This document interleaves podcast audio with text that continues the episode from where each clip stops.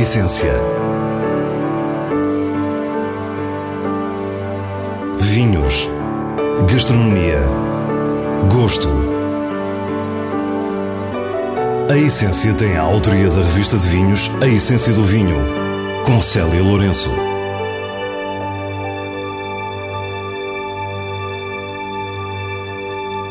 Boa noite. Hoje convidamo-lo a conhecer vinhos que são pura arqueologia. Em Celeiros, na região de Lisboa, o projeto Manz Wine recuperou a esquecida casta Jampal.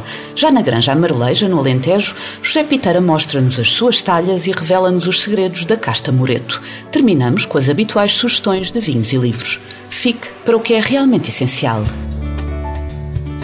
Celeiros é uma aldeia do concelho de Mafra, localizada no fundo de um vale abrupto que parece saída de um conto infantil. Não falta a pequena ponte medieval, o rio bucólico, a igreja e o casario que se distribui pela topografia difícil.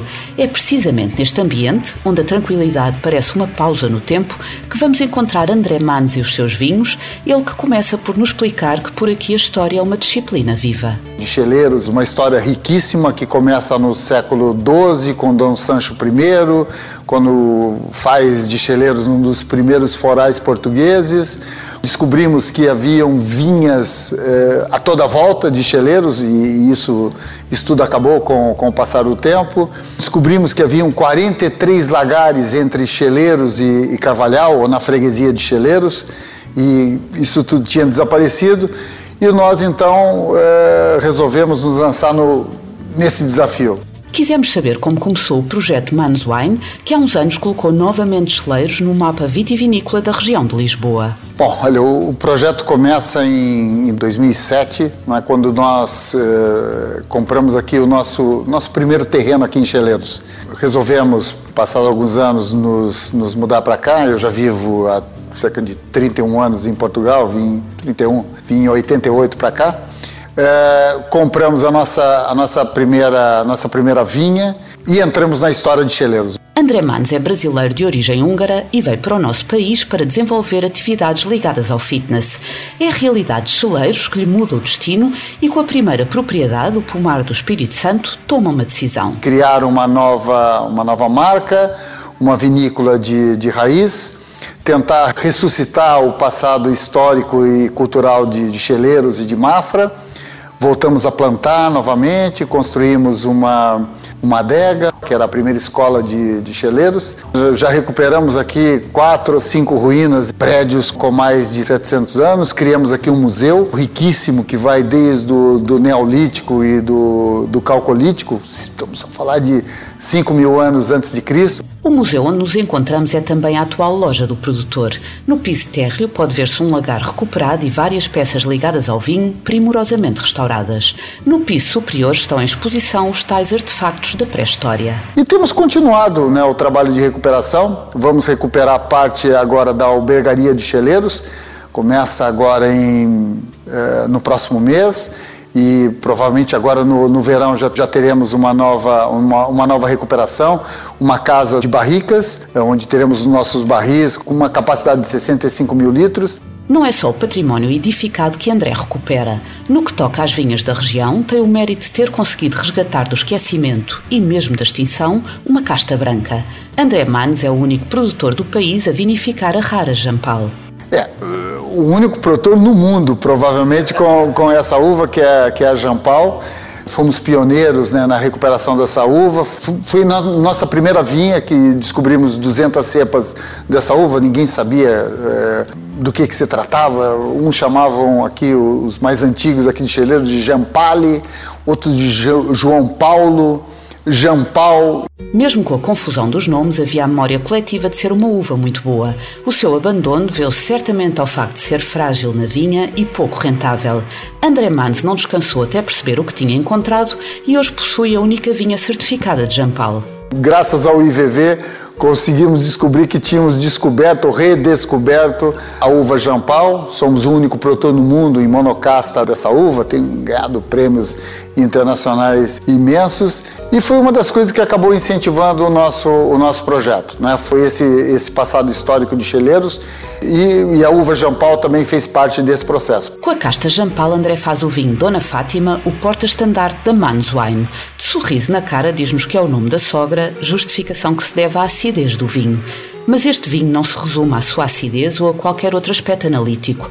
Bebê-lo é descobrir um branco singular, cheio de personalidade e charme, nos anos mais austero, noutros mais gentil. E o reconhecimento foi imediato. A partir daí o projeto começou a ganhar volume, já vendemos em cerca de vinte e cinco países, temos uma adega novíssima, já produzimos em três regiões de Portugal, no Douro, na Península de Setúbal e particularmente aqui em Lisboa, em Cheleiros. Fazemos já próximo de meio milhão de litros e tem sido um caso de sucesso na exportação e agora devagarinho vamos entrando dentro do mercado nacional. Saímos da loja Museu da Manz Wine e entramos na antiga Escola de Cheleiros. Como André nos contou anteriormente, a adega de estágio vai passar para um outro edifício e para este haverá novidades em breve. É, nós, nós estamos muito próximos da, da Ericeira, cerca de dez quilômetros, oito quilômetros em linha reta, um quarto de hora, né? Eu, eu adoro surf, meu filho mais novo também é, é surfista.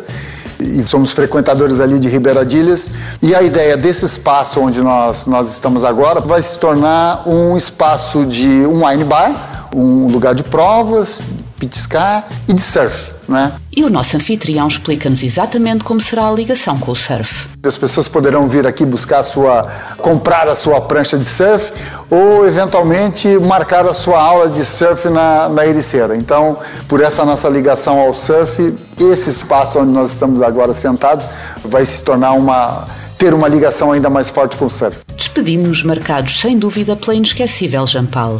E por este pequeno vale que continua a inspirar André Manes. Nosso trabalho tem sido esse, recuperar o passado histórico e cultural, tentar estimular os jovens eh, aqui de Cheleiros, jovens agricultores que voltem a fazer de, desse vale que é maravilhoso, que é pedra pura, né? Mas estimular os jovens agricultores a voltarem a plantar, a voltarem a, a esse passado eh, de vinhas e de, de bom vinho de Cheleiros. Já várias vezes temos falado da essência do vinho de talha que recupera uma técnica milenar. Hoje estamos na Granja Amareleja, que das oito sub-regiões vitivinícolas do Alentejo é talvez a mais discreta e menos conhecida. O nosso anfitrião é José Piteira, que nos guia pela sua adega de talhas. Isto é algo que faz parte aqui da nossa, da nossa região, aqui da nossa cultura.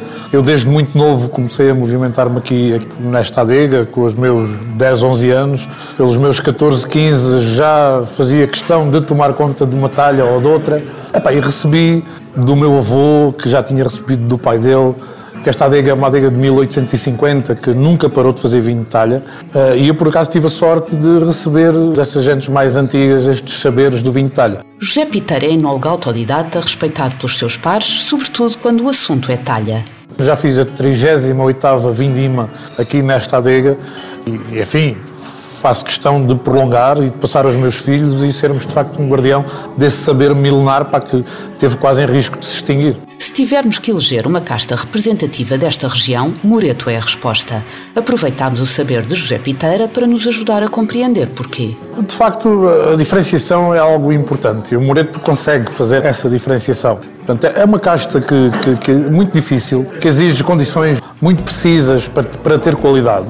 É uma casta que é muito importante, não só a temperatura e o clima, mas também o solo onde está implementado. A Granja Amareleja está na margem esquerda do Guadiana, bem perto de Espanha. É o mais interior dos interiores do nosso país, com o clima mais árido e inclemente, solos paupérrimos forrados a barro e xisto, estando as melhores e mais antigas vinhas de Moreto em solos com muita areia e pouca argila. É uma casta que resiste, como disse, muito bem ao calor, é uma, uma casta tardia, é uma casta que fica, que não se importa, com, mesmo Mesmo com anos muito quentes, como agora, que temos anos, muitos dias com quarenta graus e à noite com trinta, acaba por ser uma casta que se aguenta, não tem aquelas maturações repentinas, mantém frescura, mantém acidez e nas condições ideais, de facto, tem cor, tem, tem volume Uh, epá, e é uma casta que nós neste momento já estamos a, a proteger e a incentivar o plantio para termos essa diferenciação, para que os vinhos não sejam, digamos, quase todos iguais, não é? O nome deste enólogo está fortemente ligado à adega cooperativa da Granja Amareleja e agora à Abuguaria. Connosco está também Manuel Bio, responsável pela recuperação económica da cooperativa, que nos diz porque é que o seu mais recente projeto, Abuguaria, tem um foco importante nesta casta Moreto. Porque ela aqui é diferente. Ela aqui, estamos a falar de um território que é claramente o território mais quente do país. Ou seja, nós, em agosto, é muito fácil termos uma temperatura máxima de quarenta e cinco graus e uma mínima de vinte e oito. Isto é quase impensável para a maior parte dos portugueses. Não tem esta noção que se pode viver num território que durante um mês a temperatura nunca vem abaixo dos vinte e oito graus. Isso marca claramente os nossos vinhos e a casta Moreto existe com esta qualidade na Granja e na Amareleja exatamente por causa disso. A inauguração da barragem do Alqueva em dois mil e dois veio alterar algumas das condições edafoclimáticas desta região, atenuando a secura e as temperaturas elevadas. Ainda assim, até hoje, a temperatura mais alta registada em Portugal foi precisamente na Amareleja, no dia um de agosto de dois mil e três, com o termómetro a marcar quarenta e sete vírgula quatro graus centígrados. O Moreto consegue se adaptar perfeitamente a este tipo de calor. Em sequeiro, o que ainda é mais curioso, porque hoje a viticultura está muito virada para o regadio e para as grandes produções, mas produz o quê? três, quatro mil quilos por hectare, mas dá esta identidade ao vinho. Na adega Piteira, o Moreto é a estrela dos vinhos de talha tintos, mas por aqui também se fazem brancos com castas locais. José Piteira convidou-nos a provar muitos destes vinhos e confirmámos não só a identidade de cada um, como uma longevidade que muitos não associam à talha. O vinho de talha pode, pode envelhecer muito bem. Existe um pouco aquele mito de que o vinho de talha não, não, não tem longevidade, que, que tem que se beber durante o ano. Epá, nada disso. As coisas têm é que ser bem feitas. A partir da altura que as coisas são bem feitas, o vinho de talha, quer seja branco, quer seja tinto, tem, tem longevidade e, e mais, vai, vai ganhando complexidade, vai ganhando, vai ganhando características, boas características com, com a evolução. Não poderíamos ter tido um melhor final de visita provando a magia da talha e do tempo. Uh, e eu, muitas vezes, até prefiro o vinho de talha já com algum ano, mesmo até os brancos, como hoje aqui provámos um branco de mil novecentos e noventa e nove, um branco com, com vinte e um anos. Claro que tem um, tem, evoluiu, é um vinho já crescido, mas tanto evolui, mas evolui bem e até aumenta a qualidade, a complexidade e tornam-se produtos, lá está, diferenciadores e de, de grande qualidade e que, enfim, faz parte de nós aqui. Nós, nós apreciamos muito estes tipos de vinho. E agora o diretor da revista de vinhos, Nuno Pires, fala-nos das suas escolhas com os selos altamente recomendado e boa compra da revista. Quinta de Valdeana Maria, Vinha da Francisca dois mil e dezoito, chega-nos do Douro e transporta-nos imediatamente para essa paisagem sublime. Conseguida a partir de um lote de castas autóctones, com várias exposições e altitudes, junto ao melhor de todos esses mundos, com elegância, sobriedade e enorme delicadeza aromática. Um grande vinho tinto que vai evoluir muito bem em cave. Altamente recomendado. A Aldeia de Irmãos Reserva dois mil e dezassete é um vinho tinto produzido pela Civipa na Península de Setúbal. Trata-se de um lote de Cabernet Sauvignon, Alicante Boucher e Castelã. E tem tudo para agradar. Bom volume, bom corpo, textura visível sem exageros, frescura e facilidade na prova. Uma boa compra. Nos vinhos de bolso vamos ler A Cozinha do Japão com Sushi Shokunin, Japan's Culinary Masters. Trata-se de um livro de uma beleza incrível, ou não fosse esta cozinha vista como uma arte, onde cada gesto, cada prato e cada produto tem um valor estético. O termo japonês Shokunin designa precisamente a cozinha que atinge um nível espiritual. A autora e fotógrafa Andrea Fassari dá-nos a conhecer vinte Sushi Masters com restaurantes no Japão, usando imagens e descrições em tom intimista que nos transportam para cada uma dessas vinte filosofias. Sushi Shokunin Japan's Culinary Masters é uma edição à Suline. E assim nos despedimos. Para a semana, à mesma hora, teremos mais vinhos e muitas histórias contadas por quem os faz. Tenha uma boa noite.